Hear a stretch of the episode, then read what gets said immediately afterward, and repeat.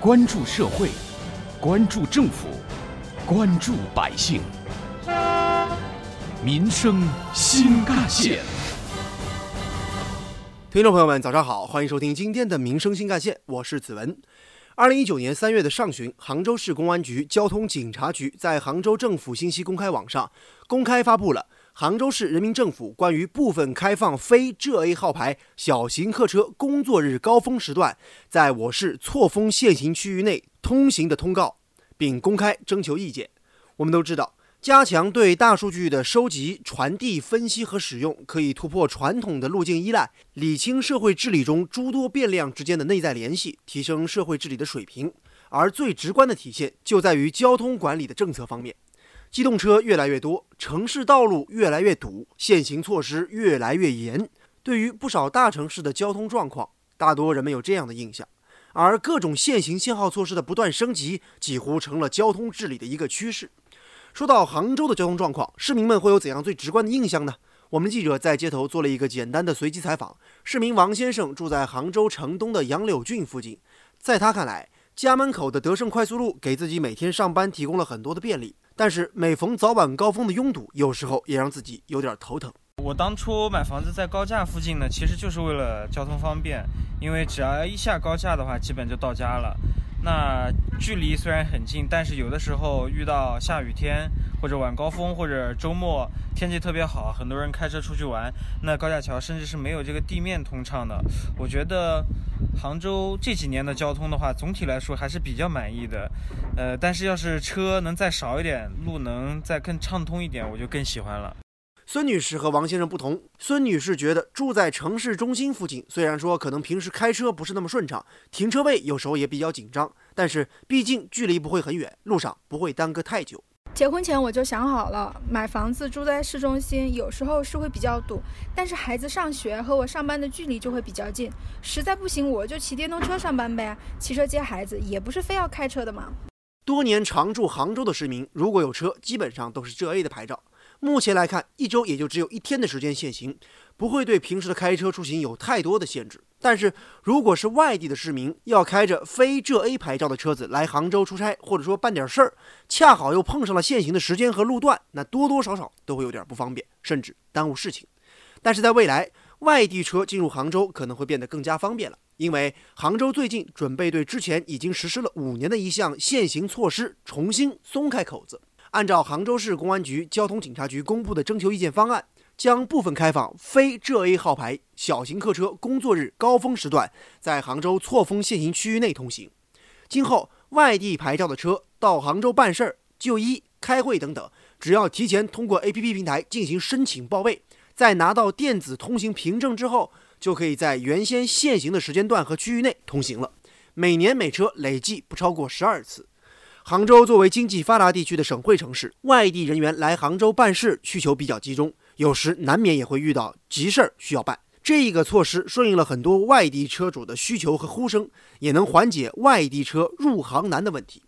在清明假期，我们的记者在杭州西湖景区采访到了自驾来杭州游玩的外地游客周先生一家，他觉得这样的政策自己非常支持。那当然好啊！我们以后要是来杭州，就不用总想着哪里能开，过了几点不能开，只要提前手机上申请一下就可以了，那就非常方便了。而且呢，我还想带着我的爸爸和我岳父一起来杭州西湖看一看，买一点龙井茶。同样来自外地的徐女士也觉得，这样的松口子彰显了杭州的开放大气。我是觉得这样子很有必要的。如果杭州老是限制外地车，那外地要不要限制杭州车呢？难道以后宁波的车子哦不能来杭州，杭州车子也不能去宁波啊？不可能的呀！放松限制肯定是好的。挖掘新闻真相，探究新闻本质，民生新干线。我们今天跟大家关注的内容是，按照杭州市公安局交通警察局公布的征求意见方案。将部分开放非浙 A 号牌小型客车工作日高峰时段在杭州错峰限行区域内通行。今后开着外地车牌的车到杭州办事、就医、开会等等，只要通过网上 APP 平台申请报备就可以了。限行降级之所以能够出台，背后有着数字城市的支撑。几年前，杭州还是有名的堵城，二零一五年交通拥堵排名位列全国各大城市第四位。二零一七年开始，杭州在全国率先试点使用城市数据大脑制度，利用云计算、大数据等数字技术疏解堵点。二零一八年，杭州的交通拥堵率降到了全国的第五十七位。可以说，正是城市治理的数字化升级，极大的缓解了交通的拥堵状况。而有关我们今天关注的内容，我们将听到的是浙江工业大学教授、城市交通管理专家吴伟强老师的观点。其实，杭州早在二零零二年就成立了治理停车难和行车难的两难办。十年以后的二零一一年十月八号，杭州开始实施机动车错峰限行措施。二零一三年，我们又成立了治堵办，开始全方位城市交通拥堵整治。二零一四年五月五号，错峰限行措施又开始升级，同时对机动车实施了限牌措施。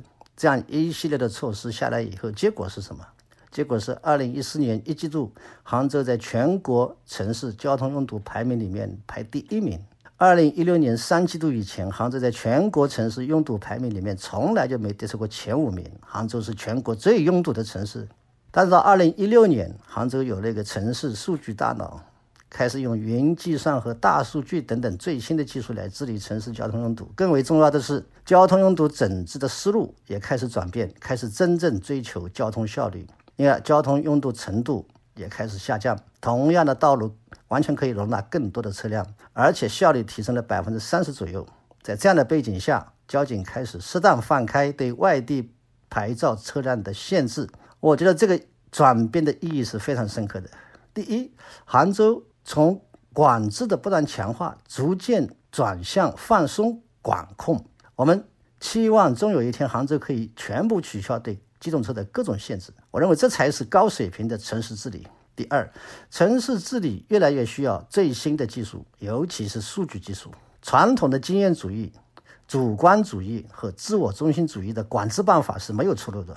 第三，我们不希望看到当交警在放松管制的时候，类似于景区管委会这样的单位还是想尽办法要把私家车和公交车从景区里赶出去，也就意味着加强管控。事实上，就意味着要把这些车辆从城市里面赶出去。对比之下。反思是不是应该更有价值啊？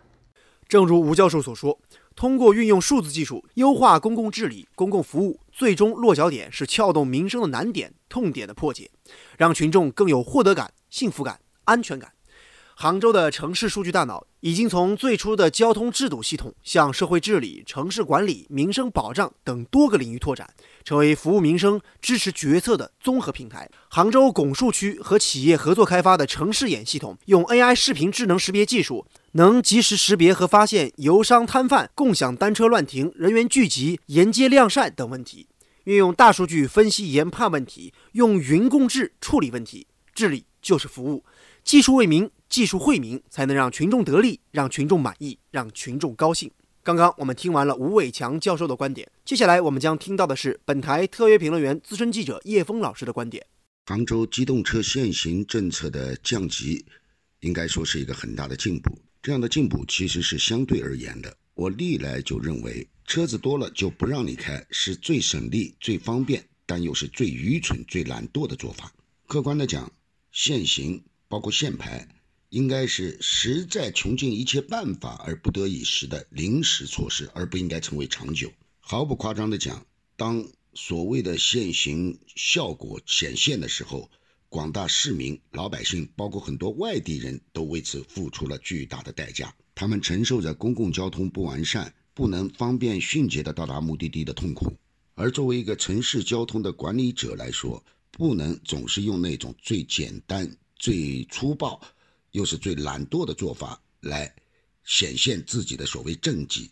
即便如上海这样单位面积车辆要比杭州多得多的城市，它对外地车的限行也仅仅是在高峰时段不能在快速路上行驶。相比较之下，杭州就要显得极端的多，乃至于像萧山都会划出一个非浙 A 牌照不能行驶的区域，这真是让人大跌眼镜。如今限行政策的降级。不仅体现出了我们的制度有了根本性的理念上的转变和方法上的变更，更体现出了一些交通治理的思路发生了改变。曾几何时，也有一些人高叫要让非浙 A 牌照在杭州绕城高速公路以内限行，放眼中国，如果每一个城市都以制度为名，要对外地牌照机动车进行所谓的限行，甚至干脆限牌，我想谁都会觉得这是一个非常荒唐的事情。我们也希望杭州呢这次限行降级是一个起步，最终目标是取消现有所有的对机动车限行限牌的政策。有人说你这样的观点会太过乐观了。但我就不相信，难道杭州的限行限牌政策会持续一百年、一千年吗？正像浙工大的教授吴伟强老师所说的那样，我们希望有朝一日杭州把所有对机动车的限行限牌政策全都取消。习近平总书记曾经强调，要建立健全大数据辅助科学决策和社会治理的机制，推进政府管理和社会治理模式创新，实现政府决策科学化、社会治理精准化、公共服务高效化。